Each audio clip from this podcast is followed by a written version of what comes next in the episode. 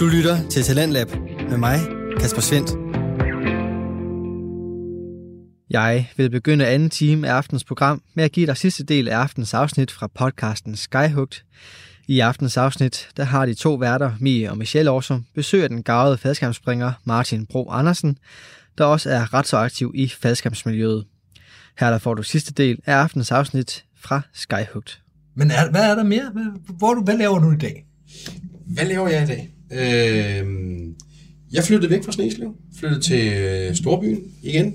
Øh, ind til Herlev. Der bor jeg sammen med min, øh, min dejlige kæreste og øh, vores fire hjemmeboende børn. Og så har vi to, der kommer hver 14. dag. Så et eller andet sted er vi imellem med to voksne, fire børn eller seks børn. Så der er fuldt tryk på på hjemmefronten. Øh, hun springer heldigvis også faldskærm. Så det gør, at vi har en fælles interesse.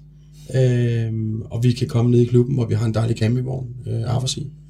Og vi kan faktisk også spænde, spænde den bag på bilen øhm, og trække den med rundt i landet, hvis det er det, vi har lyst til. Mm. Jeg er stadigvæk uh, tandemexaminer, og jeg elsker det af hele mit hjerte. Øhm, har lige haft en død periode med mit eget grej, fordi jeg solgte mit grej, fordi uh, at det, det, min skærm synes jeg var blevet for lille Mm. jeg, jeg sprang ikke nok i min sportsskærm til, at jeg synes, at jeg skulle springe i, jeg sprang i en Comp Velo 84 på det mm. tidspunkt. Øh, og synes, nej, nu, nu, øh, nu, nu, nu er vi ikke current nok på den skærm, så, øh, så den skal vi af med. Det var ret nyt sæt, var det ikke det? Jo, det var meget, meget nyt. Ja. Øh, jeg vidste jo ikke, at jeg skulle skilles, Nej, okay. da, da jeg bestilte sættet. Ej, okay. Øh, og øh, UBT, de har sådan en halvlang ventetid, leveringstid på deres Er grej. det 14-16 uger eller sådan noget, når det er værst? Øh, Øhm, ja, på det her tidspunkt 40 uger, ikke? Øh, ja, det er det, jeg mener. Ja, så, øhm, så der gik jo, gik jo en rumtid, fra jeg bestilte det til jeg fik det. Øhm, og jeg var egentlig også meget sådan vævende, så skal jeg, tage den, skal jeg tage den størrelse, jeg normalt har sprunget i, godt nok i, når vi øh, tænker på Mirage, det var, det var det tidlige mærke, jeg sprang i. Øhm, så ej, ved du hvad, nu går vi sgu all in. Nu kører vi den lille reserve og den lille hovedskærm. Det skal bare være et fedt sæt, der ikke fylder en skid. Og så sprang jeg 50 spring i det, tror jeg. Ja. Øhm, og havde selv en lidt en, en tidligere crash, øh, siddende øh, stadigvæk, sidder stadig den dag i dag, øh, hvor jeg, hvor jeg, jeg kom 7 i 13 ikke til skade, men det kunne have gået grueligt galt. Øh, så havde jeg en god springkammerat, en, øh, som desværre også kommer 7 i 13, ikke til skade, men et rigtig, rigtig grim øh, hook, øh, swoop, som går galt lige ved siden af mig. Jeg står med en instruktørelev, og vi er ved at tale den her elev ned, mm. og skal lige hen og sige, den har du, du kan godt, og så skal jeg hen og yde lidt førstehjælp herhen på kanten. Ja. Øhm, det, der tog beslutningen. Så nu skal jeg bare ikke have noget, nu skal jeg ikke have nogen små skærm eller lille skærm længere. Mm. Øhm, det her lille bitte sæt. Så det var en helt klar fast beslutning at sige, nu, nu finder vi noget andet. Og sættet var så lille, så jeg kunne ikke rigtig putte så meget større i. 303. Øhm, 304. Ah, okay. Øhm, så en, en brugt, brugt 90'er, der var godt øh, træt, øh, øh, øh, vil, vil også 10 eller sådan noget, kunne nok godt ligge i, ikke? Øh, men ikke noget nyt. Øh, Nej. så ville sættet også blive grimt, og pakgrimt. Øh, så tænkte jeg, ej, ved det hvad? Jeg synes, det er en, en meget, meget voksen, meget, meget moden og fornuftig beslutning at sige, jeg har det her helt nye, lækre, lækre mm. sæt, som jeg bare har ventet på i 40 uger. Og nu bliver jeg nødt til at sælge det igen, fordi det er ikke godt nok i forhold til sikkerhed. Og der er mange mennesker, der vil tage den anden approach, og så overbevise sig selv om, at "Ah, jeg tager nok." lige et par spring hen over vinteren, og så næste år, så et skærmflyvningskurs, så er jeg godt i gang igen, og så skal jeg ikke til at sælge og gøre ved. Lidt slet ikke klar over, mange gange jeg tænkte det. Jamen, det gør alle, altså. Og også især, fordi det var, det var faktisk forholdsvis lang tid at komme af med det her sæt. Mm. Øhm, fordi det var så småt, som det var. Det var, det var svært at sælge i den størrelse. Mm. Det har slet ikke skænket en tanke, da jeg trykkede på bestil, øh, bestil knappen. Ja, Man, man køber heller ikke et nyt sæt for at sælge det igen, lige med det samme. Altså, Præcis, præcis. Og det er der, der er folk, der gør. Der er der folk, der, der går efter nogle farver, der er nemme at komme af med. Der ikke tør at bestille deres yndlings Ja, det er cyan, rigtigt. cyklamen farvet. Ja, Fordi så kan jeg ikke sælge det igen om 10 år. nemlig. Så det er der folk, der gør. Men nu har jeg fået et nyt grej. Nyt Ikke nyt? Ikke nyt nyt. Brugt grej. Men brugt. øh, nu er vi klar igen. Og nu går vi også til sæson på held, så det er fint. Så, øh, så starter vi med et skærmflyvningskurs til næste år, ikke? Det er altid godt. hvad bringer fremtiden på faldskærmsfronten? Øhm, jeg, havde, jeg havde sat, 2019 havde sat et, øh, et stort spørgsmålstegn ved, da vi gik ind og startede 2019. Mm. Øhm, og sagde, nu skal jeg finde ud af, om det her det stadigvæk er mig, og, og ikke mindst os.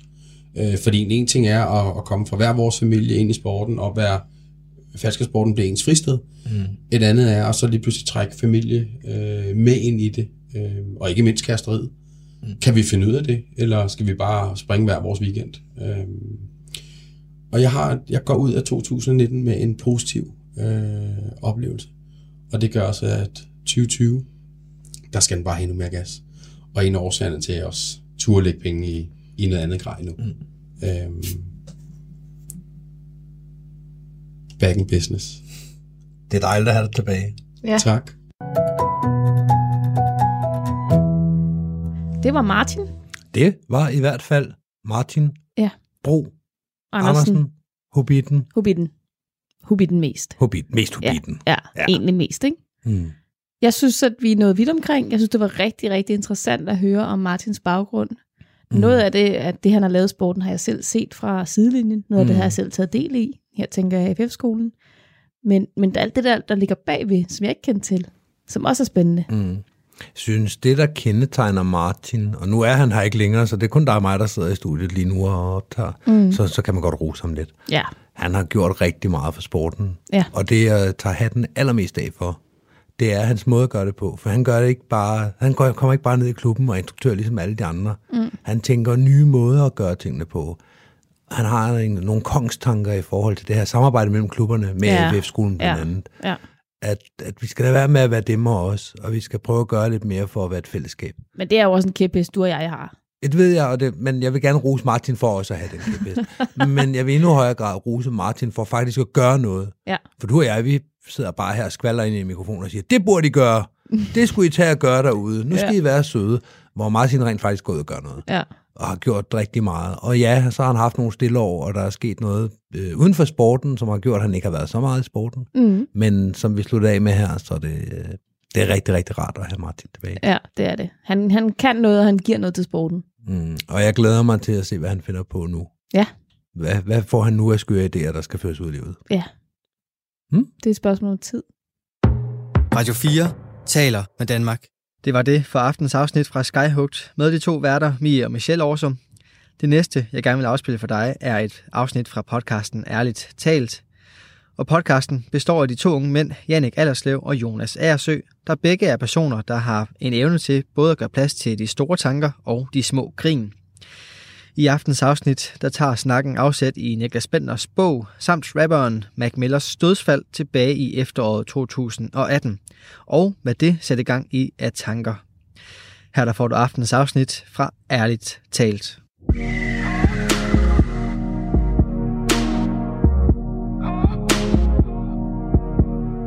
Sådan her. That's perfect. That's fucking perfect, mate. It's perfect, mate. Let's fucking roll. Jamen, øh, vi ruller. Vi ruller. Velkommen til. Velkommen i stuen, mand. Så øh, podcasten med Jonas og Jannik fandme skudt i gang. Ærligt talt. Yes. Endnu en gang. Anden gang i 2020. Oh. Er det ikke rigtigt? Jo, det er sandt. Sygt, mand. Fandme også på tide februar måned. Ja, det er det. Det er sådan en, øh, det er sådan en meget exclusive podcast, det her, vi har gang i. Kommer en gang imellem, Det er det. hvis man er heldig. det man ved aldrig. Jeg har sgu lige fået læst en bog. Okay. Jeg har fået læst øh, begge sider af Niklas Bentner. Okay. Eller, jeg, jeg har ikke fået den læst. Jeg har, fået, jeg har lyttet til den. Ja. Det er jo fordelen ved at have meget transporttid på cykel, det er, at så er det let at lappe sådan en bog i sig. Ja. Men jeg tænkte, den skulle vi skulle lige øh, have mulighed for at forholde os til. Det er jo øh, Niklas Bentner, der i... Den slutter i hvert fald her, inden han skrev med FCK i sommers. Så den, den har nok været på trapperne i foråret, ikke? eller den blev udkommet her i foråret. Øh, og det er jo en selvbiografi, hvor han øh, slavisk går igennem sin øh, opvækst og sin tidlige år i England som 16-årig øh, talent, fodboldtalent, og gennemgår alle skandalerne, han har været igennem. Alt fra fodboldstøvler til underbukser, til biluheld, til taxaturer, til slavisk. Og fortæller om Ups and downs. livet som Niklas Bentner, scoringer og ting, der gik galt, og penge, der blev brugt, og det er jeg var underholdt. Jeg slugte den. Ja. Mere, end jeg havde tur regne med. Mm. Og det er ikke fordi, at det er jo ikke, jeg har det, jeg, men jeg har også en, øh, en blød side jo til, øh, til fodboldbiografier. Ja. Jeg har jo øh, lappet i mine unge dage i gymnasiet, skulle jeg skrive en stor opgave, hvor, som jeg skrev om Stig Tøftings selvbiografi, No Regrets.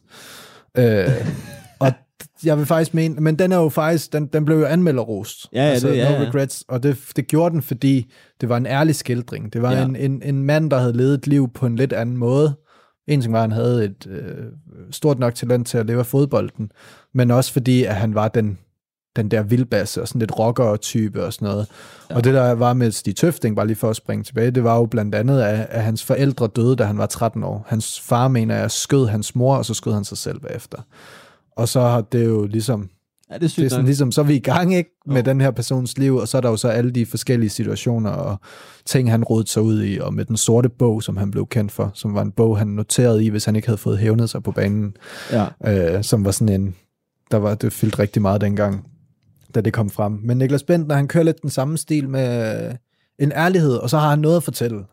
Og det, så kan man synes og mene om ham, hvad man vil, men han har noget at fortælle. Han har levet et, et liv.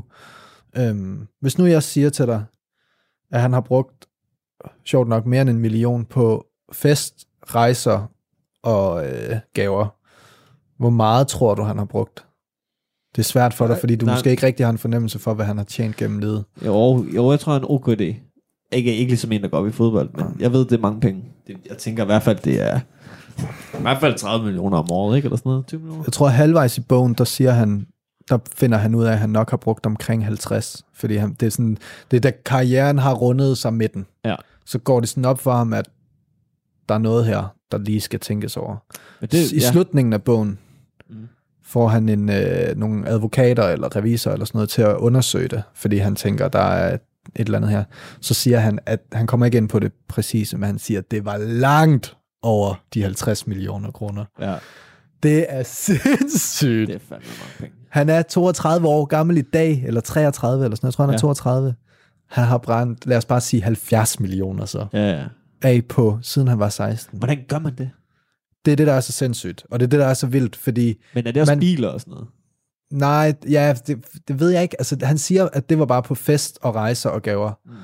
Mm. Øh, men det har nok været ting, der ikke ligesom Ja. kom tilbage, ikke? Mm. Men hvor han gennemgår bare sit liv, og hvordan...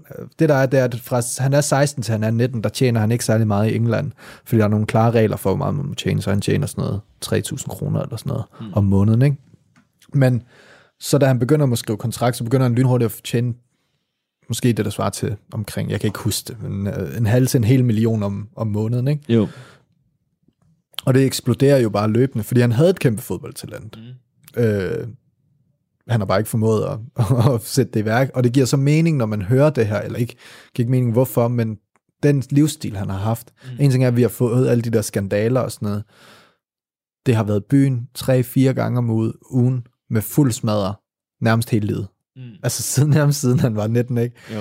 hele karrieren. Og det er så griner, blandt andet, han går ind og snakker om, der hvor han har sin største downperiode på et tidspunkt, øh, inden han skiftede til, til Rosenborg og sådan noget, så var han i en lille klub, der hed Nottingham Forest, øh, hvor han nåede at score to mål i 13 kampe, og han beskriver det bare på sådan en måde, at han er dybt deprimeret, han har en søn jo, som han ikke, måtte, ikke rigtig har måttet se, og han, det er måske også ved at gå op for ham, at det ikke blev til det, det skulle have blevet til, og han måske har dummet sig mere, end hvad godt var. Mm. Og øh, det var griner, så går jeg ind, og så finder jeg de der mål på YouTube. Han har scoret to mål for den her klub, inden han skiftede videre ud af 13 kampe eller sådan noget. Han er, altså man kan se, når han scorer, man kan bare se, at det er en deprimeret mand, der scorede et mål. Han jubler sådan, men man kan bare se, ja. bare et dødt blik. Og det, er sådan, det, det var ret sjovt, det der med at gå ind og prøve at, se, også når han snakkede om et vanvittigt mål, han havde scoret, eller et eller andet, så de går ind og finder det. Ja. Ej, men den, øh, det var, det var, øh, jeg var positivt overrasket, vil jeg sige. Mm. Det, det, gr- det griner at høre om, øh, om det. Og så synes jeg, det er fedt, at han ikke er en undskyldning for sig selv. Mm. At han fortæller det, som det er. Og så Ja, ja, han ved godt, at han har været en kæmpe hat. Men han Ja. siger også, ja, men jeg har heller ikke vidst bedre. Altså, Nej, nej. så øh, Nå, fedt. det var sgu griner nok. Men øh, ej, gambling har han selvfølgelig også brugt mange penge på. Ja, det, så kan du hurtigt ryge nogle penge, ja. Hvis du ligesom er sådan en high roller, Jeg ikke? tror, han siger på et tidspunkt, at han spiller for, øh, han har prøvet at tabe op til 4 millioner på en gang. Det er også, hvis, men hvis du har så mange penge, så er det jo også bare relativt Ligesom hvis det svarer til, vi mistede 4.000. Jo, men eller, et- bortset fra, der, hvor han gamblede allermest, der, gik hans, der blev hans kort spærret, fordi han, ikke, altså, han vidderligt ikke havde flere penge. Okay, han var så langt nede i Ja. sin... Så det er, det er sindssygt, mand. Og det er også det, jeg tænkte på. Altså, han fortæller så om en, en, nogle forældre og sådan noget, der også har haft hang til alkohol og sådan noget, ikke? Øhm, men det der med, at, at hele hans liv, når, jeg, når man sådan hører det, det, det der sådan ligesom er fokus på, hvis jeg skulle sige, hvad er temaet? En ting er, at det er hans fodboldkarriere, men hvad er det, der har fyldt? Det er ikke fodbolden, der har fyldt. Det er helt tydeligt, Mm. at det har været et, et misbrug af sådan, af sådan overflod. Stimulans. Og, ja, præcis. Fuldstændig hele tiden. Total øh, ukontrolleret. Altså sådan, der skulle hele tiden ske noget, ikke? Og det har så ført til primært byen, ikke? Hvilket nok har skyldtes, at stoffer har været et no-go, fordi han godt vidste, at hvis det en gang, at han bliver taget med, med stoffer i blodet, eller sådan noget, så, så er karrieren slut, ikke? Jo. Altså, fordi det kan du ikke rette op på. Nej. Hvor et alkohol, det, især i, England, er der stadig, var der i hvert fald, der, i hans starten af hans karriere, det begynder at blive mere og mere udfaset. Men det har været en stor kultur, at fodboldspillere tog på pop, Ja, ja. og drak sig ned og kom fuld til træning. Og, Og det er jo heller ikke doping, som nogle stoffer kan være. Så Nej, Nej, der, der kan du blive taget ja. doping også jo. Men ja, ja, præcis. Nå ja, altså, så- at det ville være på den måde. Men, men det har bare været, det kunne lige så godt have været et misbrug i andre ting. Ja, Det ja. det, jeg tænker. Men hvor det så bare har været i, i dumme, dumme ting, ikke? Jo. Så øh, ja. Nå. Men der er sgu et eller andet, der er sgu noget grinerne over de der selvbiografier, synes jeg. Ja. Selvom at det ikke er, det ikke er øh, høj kunst. Nej, nej, det er jo, det er jo bare det er. livet, altså. Men det er sjovt, fordi så gik jeg lige ind, og så blev jeg sådan lige nysgerrig, så tænkte jeg, hvad fanden er det nu? Hvad er det, der har været af selvbiografier? Sådan de der sportsstjerner, så tænkte jeg, nu prøver jeg bare lige at gå på Saxo og kigge. Ja. Fordi jeg kunne huske Stig Tøfting, og så kan jeg huske David Nielsen. Han lavede en, der hed Sorte Svin, Ja. hvor, det også, hvor han fortalte også om nogle gambling-problemer, han havde haft med en, en OB-målmand, mener jeg det var, eller sådan noget. Øhm, men så slog det mig bare, kæft, der er mange ligegyldige sportsstjerner, der har udgivet Yes, yes, selvbiografier. yes, yes, yes. Fuck, der var meget lort. Altså, okay, for det første, samtlige cykelrytter, der er blevet taget for doping, ja. de har udgivet en, men det er jo klart, der skal jo nogle nye penge i kassen.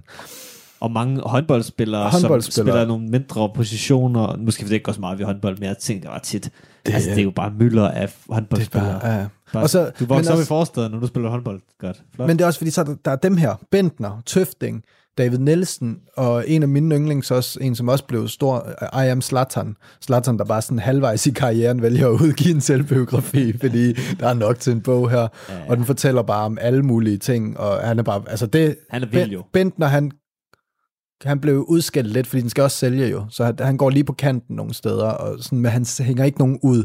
Han hænger dem bare, han fortæller bare, her er noget, jeg kunne hænge ud. Her, Stig Tøfting, nej, han siger, Jon Dahl, ham har jeg noget på.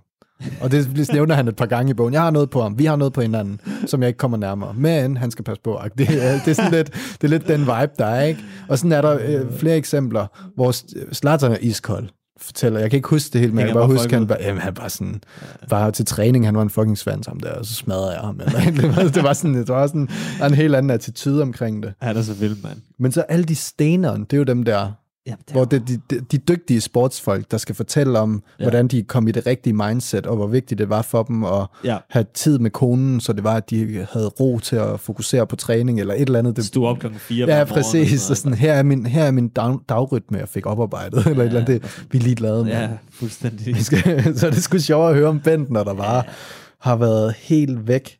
Fuldstændig. Ej, det er stærkt. Nå, godt. Men det, øh, men jeg, det er sjovt, der er jeg fandme blevet snobbet. For jeg havde helt svært ved at skulle... Jeg var nysgerrig. Ja. Jeg havde svært ved at gøre det, fordi jeg tænkte, jeg ikke ville identificere mig med en, der læste sendt Bentners selvbiografi. Nej, det skal man bare gøre, mand. Ja, men det, det var også det værd, mand. Ja. Ja. Kæft, mand.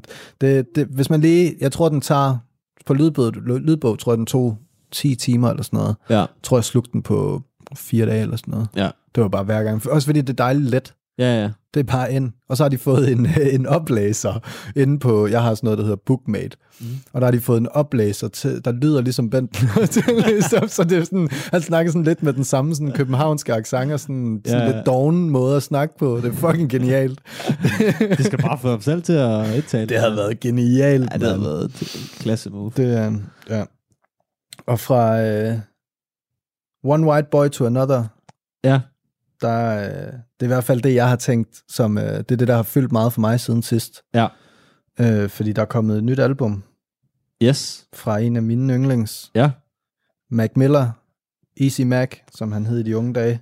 Rest in peace. Me- Rest in peace. Mac Miller, han døde af en overdosis i t- 2018. Er det så lang tid siden allerede, Ja, mand? tiden går pisse hurtigt. Øh, det er sindssygt. Øh, han øh, udgav et album, der hed Swimming, som jeg synes er fantastisk, og så døde han kort tid efter, han skulle til på tur ja. øh, af en overdosis. Øh, muligvis fordi han har haft misbrug eller forhold til stoffer igennem Ja, altid. misbrug Ja, også. men, men han, har, han har altid, fra han var helt ung, har han sunget om at ryge og sådan nogle ting. Ja. Og så, øh, ja. så har han kæmpet med lean, altså hostesaft, som øh, rigtig mange rapper især bruger, som er sådan det her Morfinpræparat. Ja, man er bliver, man bliver dejlig chilleren, tror jeg, Ja, ja, ja. indtil det tager overhånd. Ja. Øh, og det, det, desværre det at rigtig mange af dem dør af, Ja. fordi det er som at være på heroin nærmest. Ja, det er det. Og så mixer de det nogle gange med alkohol og sådan noget, og det er bare dårlige kombier. Så ja, man kan komme galt afsted der. Og, det, ja, og her, han blev fundet med en kombi af alkohol, og så noget bedøvende, noget, altså noget øh, sådan afslappende medicin. Okay. Øh, et eller andet antidepressiv. Et eller andet, Xanax måske? Ja, ja, men det var, jeg kan ikke huske, hvad det hed. Øh, og så kokain, så det har været sådan en eller anden syret blanding ja. af, af alt muligt. Men, men der er så øh, en, der, jeg ved ikke, hvad det er, sagen er, men der er en, der er blevet anklaget, ham der har solgt det til ham.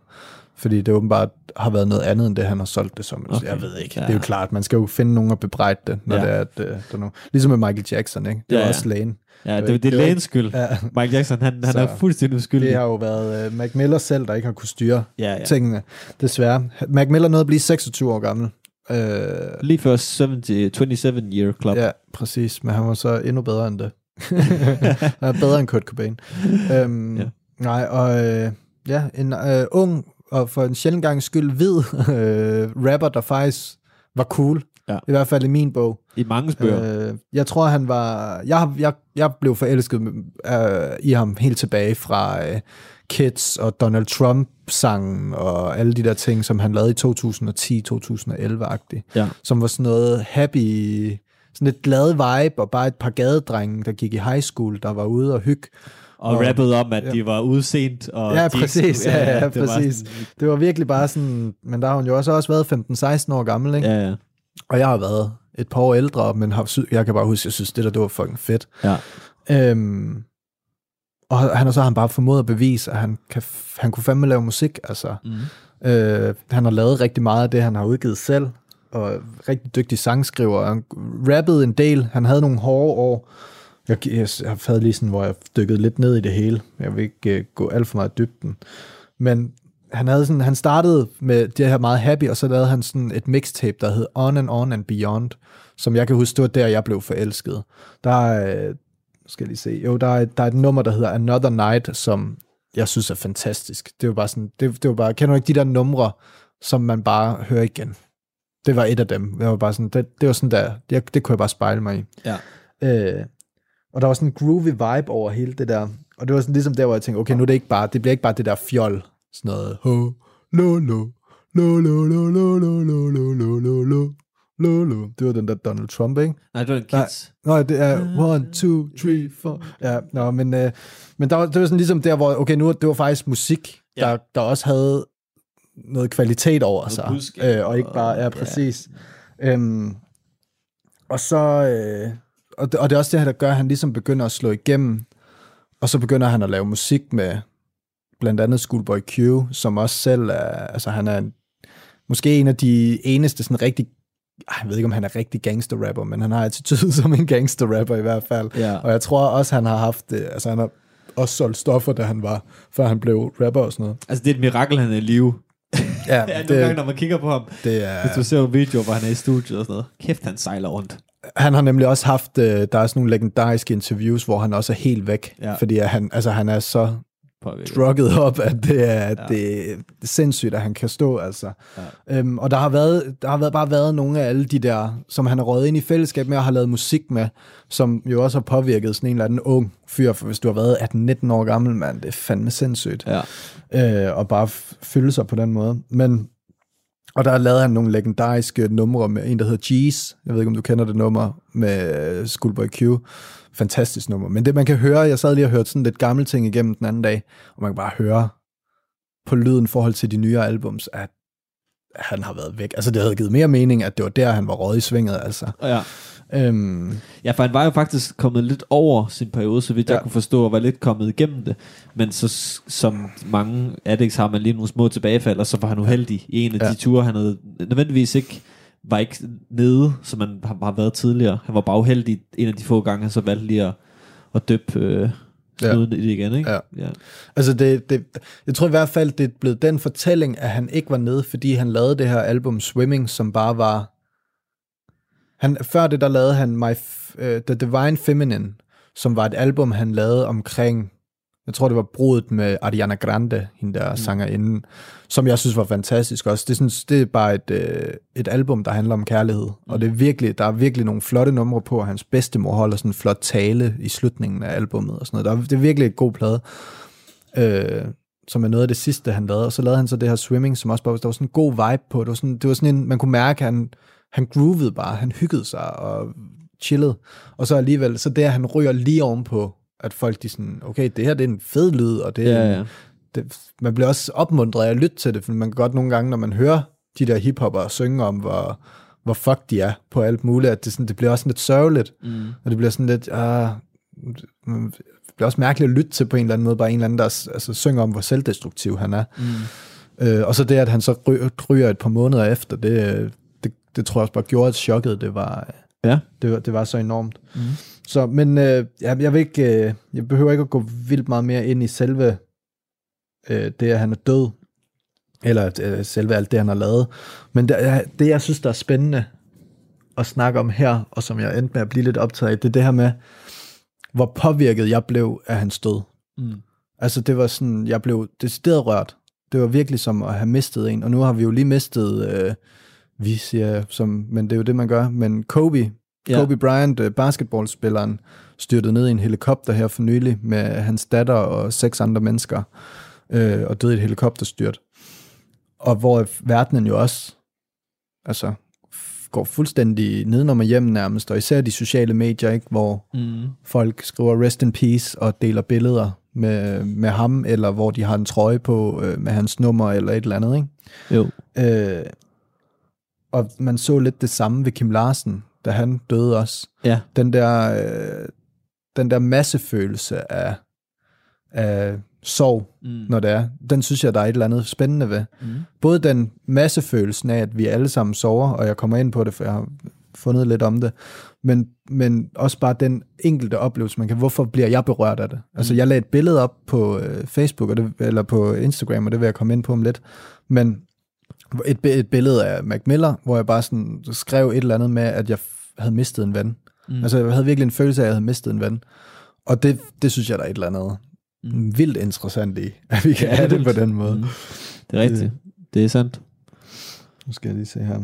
Ja, fordi så var det, så blev jeg sgu nysgerrig. Og jeg har faktisk tænkt i noget tid, siden Circles, det er jeg slet ikke kommet til, men det her posthume album, det hedder det, når et øh, album kommer ud efter ens død. Man har fundet, der lå nogle numre klar. Det gør det også som det, regel. Det skal vi diskutere også på et tidspunkt om lidt. Okay. Øhm, nej, lad os lige tage den. Okay. Posthume albums, hvad fanden mener vi om det? Åh, oh, det ved jeg ikke. ikke. Den er, det er en svær størrelse, ikke? Altså, pff, hvis familien og de efterladte er, er, er bag det, så synes jeg, det er fint. Fordi altså, han er jo ikke selv Mm-hmm. til stede mere til ligesom, at kunne have et problem med det. Øhm, så, øhm, men det er altid et problem i forhold til, at det er jo ikke artisten, der har en kreativ bestemmelse over, hvad der ender med at komme ud, og hvad der ikke ender. Fordi mange musikere, de har jo rigtig meget liggende, som ja. Aldrig kommer ud. Øhm, så, men jeg ved det ikke, hvad synes du? Men jeg, jeg- fordi jeg, det gik jeg nemlig også lidt ind i, så var jeg sådan, hvad fanden er egentlig min holdning? Fordi der er så mange blandede eksempler. Det har været rigt, der er rigtig mange posthume albums, der er blevet udgivet. Undskyld, på det sidste. Der er øh, flere rapper, der er en, der hedder Lil Peep og XXX Tentacion, der også stod af henholdsvis stoffer og blev skudt, øh, som var i deres starten af deres karriere på en eller anden måde Ja. som, hvor der endte med, at der, de har udgivet posthume albums, hvor jeg tænker, der er også en, og det er selvfølgelig grovt sagt, og, og jeg synes egentlig, især XXX Sensation var rigtig dygtig, mm. men der er også en hype, der skal nås og malkes for nogle folk omkring, Ja. fordi at der stadig, der ligger et potentiale til faktisk måske at kunne sikre sig. Mm. Øh, han har måske ikke lavet noget lavet nok til, at det hele er helt sikkert, men det her kan måske lige gøre, at der kan ryge lidt ekstra på banken, ikke? Øh, omvendt så er der jo eksempler på, så er der Kim Larsen, som lavede et album, der hed På Første Sal, som var nærmest et, på en eller anden, jeg har ikke hørt det på den måde, men hvad jeg kan forstå det, han lavede det med sin søn Hjalmar, der selv er musiker, og en anden fælles øh, musiker-ven ting, som ligesom var sådan et, Mm. Det var det sidste, de kunne, han kunne nå at lave af album, ikke? og jeg tror også, det var sådan, det er sådan her, jeg gerne vil have, det skal være. Mm. Og der er Leonard Cohen, som min mor, hun har været rigtig stor fan af, hvad fanden er det, det hedder? Ja, You Want It Darker. Ud, han udgav et album, som er ret specielt at lytte til, fordi man kan bare høre, at det er en mand, der er på en eller anden måde vanvittigt meget til stede, men som er på grænsen til at dø, Mm. og som er vildt kunstnerisk også. Ja. Fordi der, er- det tempoet, altså han fortæller mere, end han synger. Mm. Og nu kender jeg ikke så meget Leonard Cohen og sådan noget, men det, det, min mor har bare hørt det en del, og jeg synes, det er helt fantastisk, fordi det er sådan en vanvittig stemme. Det er, sådan, det er som at opleve døden på en smuk måde. Mm. Altså, det er ret specielt. Men så det, øh, efterfølgende har hans søn udgivet nogle numre, som han så åbenbart også har været lidt med til at styre, hvordan Ja, de skulle have, altså så det har været planlagt album til efter, okay. øh, hvor at man kan sige, det var Mac Millers ikke. Det var bare, det var meningen, det skulle være en, hvad hedder sådan en, en fortsættelse af swimming på en eller anden måde, ikke? Jo. I hvert fald den, det, der bliver sagt nu omkring det. Mm. Øhm, så der er jo mange forskellige måder. Der er også Michael Jackson, der er blevet udgivet, fandt jeg lige ud af, et album, der hedder Michael, Ja, kort tid efter, som Timberland, nej, det er ikke det her. Der blev ikke et, som hedder Michael, hvor blandt andet 50 Cent har en featuring på. og, sådan, og, det, men det, og det blev kritiseret for sindssygt. ja. Og så øh, kom der det, der hed Escape, som Timberland producerede, Ja. hvor at både Timberlands versioner, altså de redigerede, og så originalerne vist ligger på pladen eller Okay, sådan noget. ja. Og det blev vist lidt mere, men det er jo ikke de numre, vi husker Michael Jackson for i hvert fald. Nej. Øhm, men hvor at, at for eksempel fandt jeg ud af, at Otis Redding, hans øh, sitting, hvad fanden er det, den hedder? Sitting on, øh, sitting on the Dock of the Bay, eller sådan noget, som er sådan et legendarisk, hvad sådan, jeg ved ikke, hvad, hvad genre det er, soul-agtig nummer, men bare sådan det, en klassiker. Det var et, der blandt andet også blev udgivet efter hans død, mm. så det er også svært at sige, om, om, om det skal udelukkes helt, ikke? Jo. Jeg synes bare, der er sådan en mærkelig vibe. Circles er fucking godt, Mac Millers nye. Ja, Men det, er også, det føles også øh, ufærdigt. okay. Og jeg tror lidt, det er den vibe, der gør, det sådan, øh, skulle det så have været her? Ja, ja, ja, klart. Jamen, det, så er det lidt et problem, hvis det, hvis det er med den på, ikke? Jeg tror også det der med, ikke at, ikke at en kunstner skal gå ud og forsvare det, for det gør de jo heller ikke nødvendigvis, når de har udgivet noget andet. Nej. Men det der med at vide, at de har muligheden for, altså hv- hvis de vælger at tige, så er det med fuld overlæg. Giver det mening? Altså Kanye tit, når han går ud og, og gør et eller andet, eller gør noget på en bestemt måde, musisk eller sådan noget, så har folk en holdning til det, men så kommenterer han på det, hvis han mener, at det er relevant, eller han siger, hvad, hvad der skal siges, eller så holder han kæft, og så lader han bare folk Mm. snak, hvor at her der er ikke nogen valgmuligheder. Så er det alle mulige Nej. andre, så er det hans ven slash producer, der er ude at sige noget om albummet, eller hans familie, der skriver Ja, ja. et skriv om, hvad, hvad hensigten er, eller et eller andet. Ikke? Jo. Og jeg tror, og nu vil jeg komme ind i det, hvorfor at, øh, at jeg tror, han har spillet så stor en rolle. Fordi en ting er det der med, at, at det er en eller anden kendt, som man, hvor man har kunne lide musikken, øh, og man er vokset op med det. Men jeg tror, en ting er, at han har været, jeg tror faktisk, det der med, at han har været hvid, har jeg tænkt over, har gjort et eller andet. Jeg har altid lyttet til hiphop. Og det der med, at der er aldrig nogen, der var aldrig nogen seje hvide, hvide rapper. Så var der Eminem. Men ham kan man fandme ikke spejle sig i. Nej. Det, altså, det er sådan, det, han, er, han, var, altså, han lavet nogle fantastiske albums, og jeg havde, det var en af dem, jeg var allerstørst fan af, da jeg var teenager.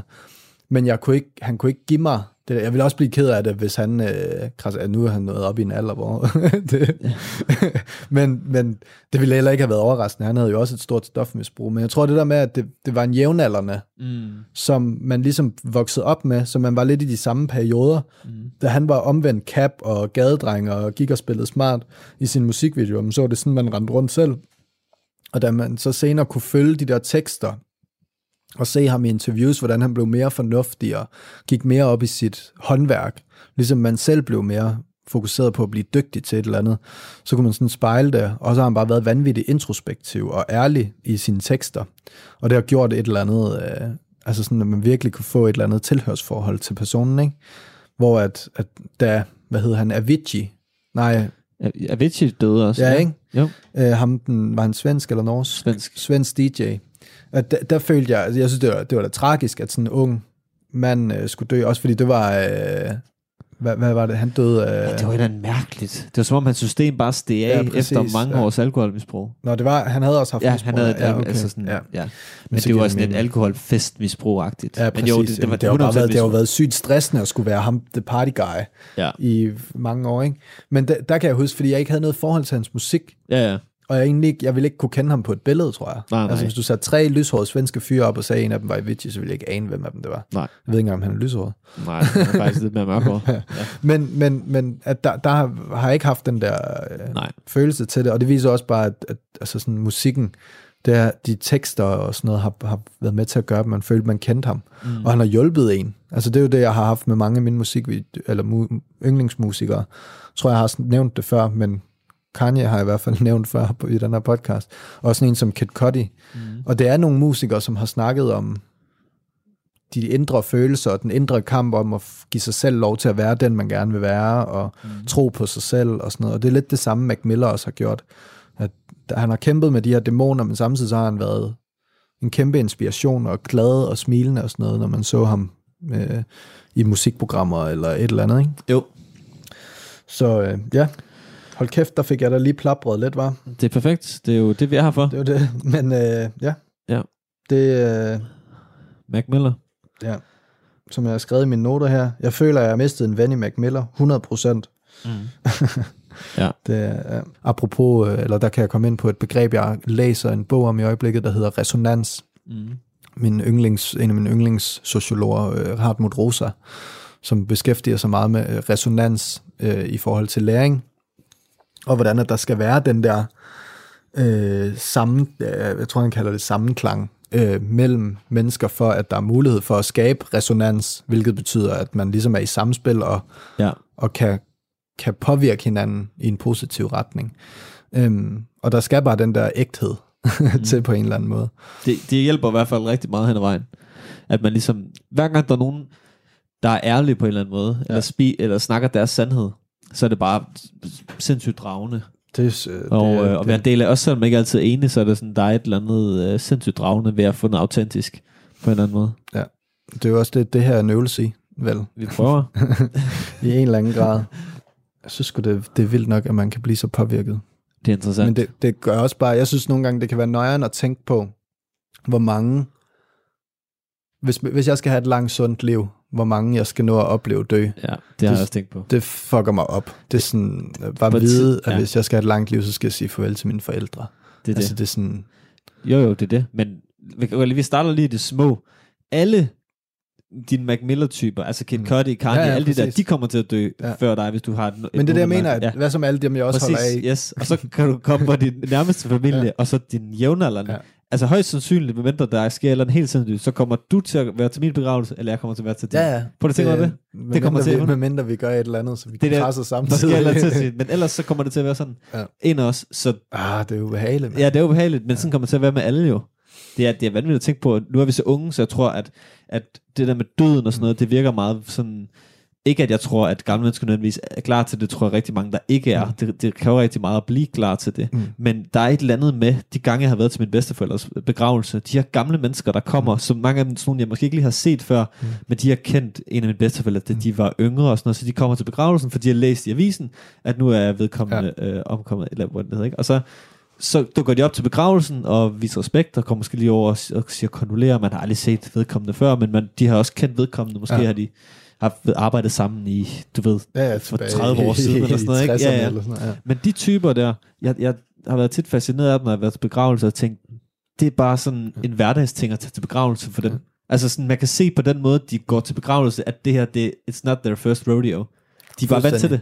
Min kærestes, øh, min forlovedes ja. Ja. bedsteforældre sagde den for nylig, vi var hjemme ved dem, hvor at, nej, det var sidste år, hvor at, jeg tror, det er hendes farfar, der siger, at, at det er den syvende eller den ottende begravelse, han skulle til. Bare det, at han ikke har tallet korrekt, det, Ja, ja. det viser også bare, om det, ja, det er den syvende eller ottende begravelse, jeg skal til i år. I år. Ja, Ja, ja. men det, det, er, også, altså, det, er sådan, det er jo decideret falder som fluer, ikke? Det gør det. Det er bare hver måned, ja. så skal du begrave sig. Så, så det, er jo, det er jo klart, når man kommer op i alderen, så, så bliver det bare en fast del af livet. Altså, Men, men det vi- får mig virkelig også til at tænke, for nu kommer jeg til at sidde, ej, hvor er det skræmmende og forfærdeligt. Men hvor at, ej, men jeg ville så gerne, apropos sovkultur og sådan noget, at man kunne, altså jeg synes virkelig, det er noget, der skal arbejdes på at gøre til noget, der ikke skal være så fandens forfærdeligt. Mm. En ting er, at hvis du dør som 26-årig, Ja. og så kan det godt være, at det har været et stofmisbrug eller sådan noget.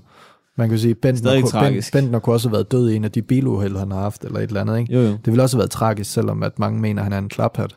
Præcis. Men det der med, når du dør af en eller anden sådan direkte årsag, som ikke er alderdom. Ja. Altså sådan, det, det er klart, at den, den er svær at forholde sig til. Det kommer pludseligt. Ja, præcis. Og man føler, at på en eller anden måde, fordi vi har sådan en forståelse af, at livet har en vis længde, Ja. så man føler lidt, at folk de er blevet, øh, at de har mistet en hel masse potentielt liv, hvilket jo er en totalt meget mærkelig menneskelig måde ja. At se på livet, som om, at der er ligesom en, en fast ressource, og når du dør tidligt, så har du ikke færdigbrugt den ja. Ressource.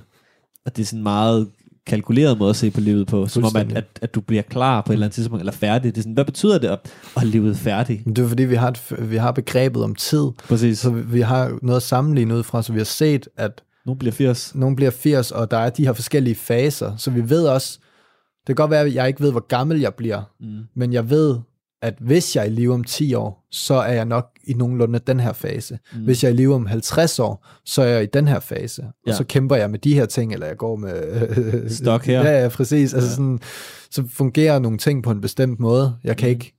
Altså, man kan bare mærke det, bare tænke 10 år tilbage. Jeg har det ikke lige så fedt i byen, jeg har det heller ikke lige så fedt i forlø- forlystelsesparker. Mm. Altså, og jeg har det heller ikke lige så fedt på legepladser, som jeg havde for 20 år siden. Nej, altså, nej. det, er sådan, det, det, er, det ændrer sig bare, ikke? Mm. Så man har en forventning om, hvad der ligesom kommer til at skulle ske for en. Ja. Og så kan det bare Det er rigtigt. Men, It's true. men der synes jeg, det kan jeg godt lide, de, sådan, nu er jeg ikke så meget inde i det, men de sådan sydamerikanske, mellemamerikanske øh, sådan holdninger til døden, Mm. som er sådan mere, altså også begravelser og sådan noget, som er meget, langt mere festlige. Ja. Altså jeg synes virkelig, der er et eller andet fedt, hvis man kan få bygget en, et eller andet, det vel nærmest et narrativ op omkring, hvad det vil sige at dø, Mm. og hvordan, altså nærmest fejre, altså netop kigge tilbage, i stedet for at kigge på, ej, nu får jeg aldrig den her person, og kigge, øh, kigge i øjnene igen, så bare fejre alt det, man har. Nu giver vi den bare max gas. Det er din dag, altså det er større end din fødselsdag. Det virker bare så absurd i vores, i vores rammer at tænke på den måde. Mm. Fordi det er sådan en, vi har gjort det til noget helt forfærdeligt, ikke? Jo, det er rigtigt. Og det er meget egoistisk, synes jeg egentlig, fordi hvem er det, det er forfærdeligt for? Altså er det, det er svært at sige, at det Ja. er forfærdeligt for den, der er død. Det, det ja, Man det kan, er faktisk lidt fordi det, det, ja. det er sådan, når man, så, så tillægger man allerede, at man ved, at døden er værre end, er noget negativt. end ja, at det er noget negativt, øh, eller i hvert fald er værre end dagen i morgen, hvor man også skulle op på arbejde Ja, ja, fra 8 til 16, og ned og handle, og Mm. blive lidt uvenner med kæresten, og det ja. regner, og man har våde sko på arbejde. Og så, altså, Ja. så går man ud fra, at døden, det må være værre end det her. Ja, ja, præcis. Og det er ikke bare måske at den ultimative frihed Ja, præcis. fra det hele. Det bliver bare sluppet for alt, der hedder Altså- jeg og selvbevidsthed og sådan noget. Den der, når man går i seng om aftenen og sover, og lad os lige antage, at man ikke husker sin drøm. Den tilstand, man er i der, hvor mm. Bevidstheden ikke er til stede, det er jo ikke en tilstand, jeg vil beskrive som ubehagelig. Nej, jo, den er der jo ikke engang. Nej, det er jo sådan, det. Det er bare, man samme- vågner bare op og sådan... Det samme for de milliarder år, hvis man ikke tror på Ja. genfødsler, før jeg blev født. Der havde jeg det også helt fint med ikke at være ja, Ja, i live. Så præcis. lige pludselig så er man i live, og så har man et problem med ikke at skulle være i live igen. Fordi nu er det sådan, okay, nu er jeg i live, så nu, det vil jeg ikke tilbage til, men ja. du har været lang tid ikke i live. Og det sjove er, at hvis man så... Fordi hvis man tager det her med, der var et tidspunkt, hvor du ikke var her. Ja. Ja. Du aner ikke, hvad der sker, når du sover i den der... Altså, du aner ikke, du er til stede i det her Nej. vakuum af mærkelighed. Ja. og du aner ikke, hvad der kommer til at ske, når du er død. Men alligevel er vi så bange for den dag, hvor det kommer til at ske, fordi så kan vi ikke opnå alle de der fiktive, meget materialistiske mål, vi har med, amen, jeg nåede aldrig at købe et hus, eller jeg nåede aldrig at rejse til Bali, mm. eller jeg nåede aldrig det her, eller det. Altså det bliver sådan noget, det bliver sådan en... Det er ting, vi vil have, Ja. fordi vi ligesom føler, at det vil på en måde gøre os mere komplette, Præcis. hvis vi når at opleve de her ting, og få sådan, altså, ja, det er en meget sådan, ja, som du selv siger, materialistisk måde at se på. øh, Jeg tror, det er Brinkmann i en af hans bøger, der snakker om, hvordan at man er gået fra, sådan, øh, du skal ikke lang tid tilbage, men især til en gang, hvor det var sådan meget mere landbrugsstyrede øh, samfundsformer, vi havde, hvor at der var ikke sådan stær- særlig stort skæld fra generation til generation. Nej, Man, var, man overtog ligesom farens job eller morens job, og man havde kendt sin plads i samfundet, og det var ikke, sådan, det var ikke et spørgsmål om at skulle bryde med særlig meget. nej, Det var egentlig bare, at du skulle vedligeholde så godt som muligt. Hvor at så blev det til, at nu kunne du lige pludselig bryde, så hvis en generation kunne for eksempel gøre, at man kom fra øh, underklassen til me- mellemklassen, så var det en, en stor ting. Altså så det var sådan, okay, så begyndte der ligesom at være noget målbart. Det er sådan, okay, du kan gøre noget her, eller du kan opnå et eller andet, som er, men hvor at det han siger, det er, at vi er i en tid nu, hvor at nu lever du ikke, nu gælder det ikke om at leve et helt liv, øh, hvor du sådan ligesom skal fylde det ud med noget, som gør dig unik. Nu skal du leve flere liv. Du skal helst have noget nærmest at have flere faser mm. i dit liv, hvor jeg havde den her periode, hvor jeg var øh, meget veganer og backpacket rundt. Men så havde jeg også den her, hvor jeg havde min egen virksomhed og tjente millionerne. Og så havde jeg den her fase, hvor jeg igen et eller andet tredje, ikke? Hvor altså det er sådan, du skal nå så mange ting. det er selvrealisering. Ja, præcis. Og, mm. og man skal have været med på forskellige tendenser og bølger, og man skal have gjort det til fulde. Det er noget, jeg kæmper meget med, det er det der med ikke at kunne noget 100 procent. Mm. Altså sådan den der ærgelse over ikke at kunne mestre noget 100 procent, mm. fordi at jeg også er tusindvis af andre steder. Mm. Fordi det er også svært at dedikere sig til én ting. Mm. Og den der splittelse ved at hele tiden at... Men hvorfor er, men hvorfor er det et problem, kan man så spørge? Fordi det er jo, endnu, det er jo bare et narrativ igen, Ja, ja, om at præcis. det er vigtigt at være fuldstændig til et eller andet. Eller sådan, det er sådan, det, jeg ser det ikke skrevet stjernerne nogen steder, at det nødvendigvis er sandheden, at hvis du kan dedikere dig 100%, så, har du, så er det godt. Nej, nej, er præcis. Det er, det, er bare, det er jo bare fordi, det igen bliver den der med, at så er du, øh, så er du unik i noget. Altså det der med at være speciel. Så hvis du kan noget 100%, jamen, så er du en ekspert på området, eller du er den Præcis. bedste. Og så bliver det igen, fordi det bliver den der, igen materialistisk, at man skal kunne tage sit liv, Mm. og så skal man på en eller anden måde gøre det til en valuta, mm. så du kan sammenligne det med de andre, og så sige, altså det er nærmest at gøre sit liv til et Pokémon-kort, mm. og så sidde over for hinanden, eller et bilkort, og så se, hvad, ud fra hvilke parametre, hvis nu vi kigger på speed, hvem har så løbet hurtigst igennem livet, okay, men hvad hvis vi kigger på pris, okay, men hvem har tjent flest penge, eller sådan, altså det bliver sådan målbart, Ja, øh, alt efter hvilken kategori, og så det fedeste, det er jo selvfølgelig den der Ferrari, der både er flot og hurtig, og har kostet kassen, ikke? mm. Og det er det, det, vi alle sammen på en eller anden måde prøver at få det til at, eller de fleste prøver at få, gøre med deres liv, ikke? jo. Jamen, det er rigtigt. Men det er også den der jeg-forståelse. Altså sådan, det er jo på en eller anden måde det absolut, øh, hvad hedder det, ultimative egotrip, det der med at sådan skulle huskes efter man er død. Det, det er sådan en ting, som man der tit går igen. Det er sådan, super jeg, interessant, jeg det vil gøre det her, fordi at Mm. når jeg dør, så er det vigtigt, at jeg går ned i historien som et eller andet. Ja. Ja. Det er sådan, okay, dit ego er simpelthen, eller vores ego er simpelthen så stort, at vi, det er ikke nok, at vi fylder i den her verden, når vi er her. Men når vi ikke er her mere, så er det vigtigt, at, at vores selvforståelse, den eksisterer ja. stadigvæk, fordi den er på en eller anden måde større end livet. Hvor det, Det, sådan, det, det, vi, vi er så vigtige. Ja, vi kan ikke engang være ja. tilfredse i bare den tilstand, bare at være. Vi skal hele tiden profilere os selv ja. og vores jeg. Og, Og vi skal helst være så vigtige, at andre, der også har kun et liv, dedikerer det, noget af den tid, de har på os, ja. på at forholde sig til Mm. det, vi har udrettet. Eller et eller andet. Altså, jeg, jeg, jeg vil være ærlig at sige, at sådan noget med at få taget billeder, øh, jeg kan godt lide at tage billeder med sådan gamle digitale ting, det ved du, øh, og få, altså have fysiske billeder, men også for eksempel den her podcast, eller andre ting, jeg har lavet, øh, af, af sådan noget. Mm. Det, det fylder rigtig meget for mig, fordi det er et eftermæl, men det, det fylder for mig, det er, at jeg vil rigtig gerne kunne give det til mine børn, Mm. Altså jeg vil rigtig gerne sådan give dem mulighed for at få en meget ægte og autentisk del af mig. Så jeg laver det ikke for deres skyld, men jeg kan mærke, at det fylder sådan, når jeg nogle gange kommer frem til, hvorfor er det egentlig, du gør det? Det er sådan, jeg vil gerne have et eller andet ægte. Et eller andet, jeg har hygget mig med og nørdet, men jeg vil gerne kunne give det. Så, og, og så gribeligt. Ja, præcis. Og sådan et eller andet, give dem mulighed for at lære mig at kende på en anden måde. Mm. Øh, Ja. Og det kan være, at jeg bare har kørt det ned- til, at hvis jeg skulle pege på nogen, det var vigtigt at give det til, så ville det være mine fremtidige børn. Mm. Men det kan også være, at de bare er et øh, symbol på Ja, ja. det videre generation og at det bare er et kæmpe ego-trip, Ja, ja. at man håber, at... Øh, og det er en mærkelig ting. Hvorfor- Hvorfor fuck skulle det være vigtigt for en, at man om, lad os sige, 10 år efter sin død, at der var nogen, der lige pludselig fandt Mm. nogle filer på en gammel computer, og sådan, hallo, har I hørt den her podcast? Hvor de snakker om et eller andet mærkeligt for 100 år siden. det er sådan, Ja, det er mærkeligt. det, det er meget specielt. Men det er også, Det er nu Ikke- dødelighed. det er, ja, det er jo netop, fordi vi er så bange for, for den der fuldstændige tinkelgørelse af os, som døden jo er.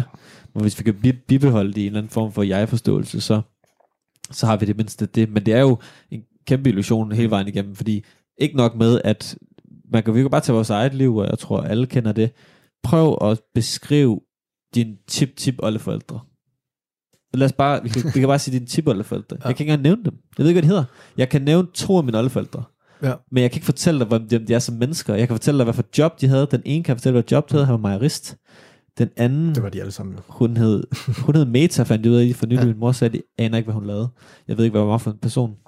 Øhm, så allerede der er der mistet rigtig meget information. Og vores børn vil have ingen forståelse af dem, fordi vi har ikke noget at videregive ikke engang om vores Nej, nej. oldeforældre. Så, og det er endda bare her, vi kan gange det op på en meget større skala. Selv de aller, aller største. Og, man, og, men det er måske også det, der beviser det, fordi du er ligeglad. Præcis. Men med mindre, at du lige pludselig begyndte at få opsnuset, at din oldefar, han var sådan en legendarisk søfar, som havde, så er man sådan lidt, okay, at hvor kan jeg få noget mere? Ja, ja. Altså sådan, lige snart, at der, okay, var der, var der en konge i byen her? fordi, men det bliver igen egoistisk. Det- fordi så bliver det igen, så har jeg noget af hans blod Ja. i mig. og Det- så, det er det min sådan, så jeg kan også, ja, ja. Ja, så kan jeg også, og så kan jeg bruge ham som et eller andet spejlbillede, Ja. til, som kan være med til at definere, hvilke muligheder jeg har i mit Ja, liv. og hvem jeg er. Ja, jeg er vigtig. præcis. Læg mærke til mig, Det er det fordi sådan- det, er, det er- det er relevant, hvad jeg har at sige og, og kommer med. Men selv lad os bare tage det op på et større plan. Selv de aller, aller største personer i, i, altså, på den her jord her, går tabt på et tidspunkt. Alt deres, altså sådan, ja. hvem de var og sådan noget. Og den her jord er bare en planet ud af mange, og den kommer på et tidspunkt også til at forsvinde. Og, Det hele er... altså det er, der er ikke noget, der ligesom er Men det ligger jo bare i stabilt. Der er ikke noget, der er så skyen. Det er bare, alt er forgængeligt. Der er, ikke, der, der er ikke noget, der ikke forgår. Og det er den der, vi har sådan en trang til at, at prøve at, at fastholde, at der, der må være en fast struktur ja. til det her. Det kan ikke bare passe, at der ikke er noget sådan... Og det er også derfor, folk er så øh, er traditionelle og sådan lidt konservative, fordi man altid holder fast i whatever, Ja. en eller anden tid, og er enig med sig selv om, at det var her, det var godt. Ja. Og det er tit noget, der sker, når tiden begynder at løbe hurtigere, end, Ja. end man selv kan, ikke? Mm. Øh, og man når en vis alder. Øh, og tror man måske ikke... Vi, jeg kan mærke nogle gange, jeg er allerede begynder at blive lidt konservativ med nogle ting, hvor jeg tænker, hvorfor når fanden har jeg fået den holdning? Men måske også kan man fornemme det nogle gange på sine forældre og den generation, at, at Ja. der er sådan, sådan et eller andet, ej, det var altså bedre før mm. mobilen og internettet og øh, iPads i klasseværelset eller et eller andet. Og det kan godt være, at det var det. Men det kan også være, at Det ikke var. der, der er en romantisering i forhold til, at jamen, det er lige den her tid, fordi hvorfor skulle det så være, jamen det var bedre for t- 30 år siden. Nå ja, men for 30 år siden, hvorfor Der var det skulle det så ikke være bedre for 30 år telefonen. siden? Altså, ja. så kan man jo bare blive ved på den måde. Øhm, Før radio. altså, jeg har det da sådan, jeg synes, at 90'erne var det fedeste.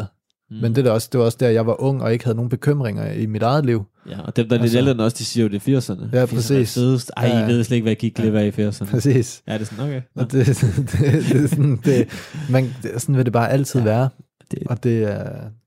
Ja. Og vi, vi, sidste podcast, hvor du lavede den der med de fedeste ting over tierne, Ja, Altså, når vi, hvis, hvis vi laver, lad os sige, vi laver podcast om 30 år, Mm. og at det bliver en tradition, Mm. og vi så prøver at høre igennem Ja. og sammenligne, så vil vi jo grine af nogle af de ting, ja, ja. ja. som vi pegede ud som skældsættende. Eller Præcis. sådan, altså sådan, Ja. Fordi det, tingene har bare ændret sig. Det er bare ligegyldigt lige pludselig. Og noget af det ville vi sikkert synes, åh, det var sgu da mega fedt med selfie-stikken, mand. Hvad fanden blev der af den? nu, nu er det bare et eller andet, nu tager du bare billeder ved at blinke eller et eller andet. Ja, sindssygt. flyver bare et kamera rundt om, og bare tager dig fra alle vinkler, og så kan du bare vælge den bedste. Ej, det er... Ja, det er en, det er en mærkelig størrelse. Nå, men så fik vi da lige øh, filosoferet lidt over døden også. Skal vi sige, at det var det for øh, ærligt talt den her gang? Ja, lad os gøre det. Vi kom lidt omkring, fik snakket om nogle, øh, nogle gode emner. Gør det. Radio 4 taler med Danmark. Det var det sidste for denne omgang Talent Lab. I aftens udgave, der kunne jeg præsentere dig for to fritidspodcasts, og de var først Skyhugt, en faldskærmspodcast med de to værter, Mie og Michelle Årsum, og til sidst, der fik jo et afsnit fra Ærligt Talt, som består af de to unge mænd, Jannik Allerslev og Jonas Aersø. Mit navn det er Kasper Svens, og tilbage for mig er blot at sige tak, fordi du lyttede med, og på genlyt.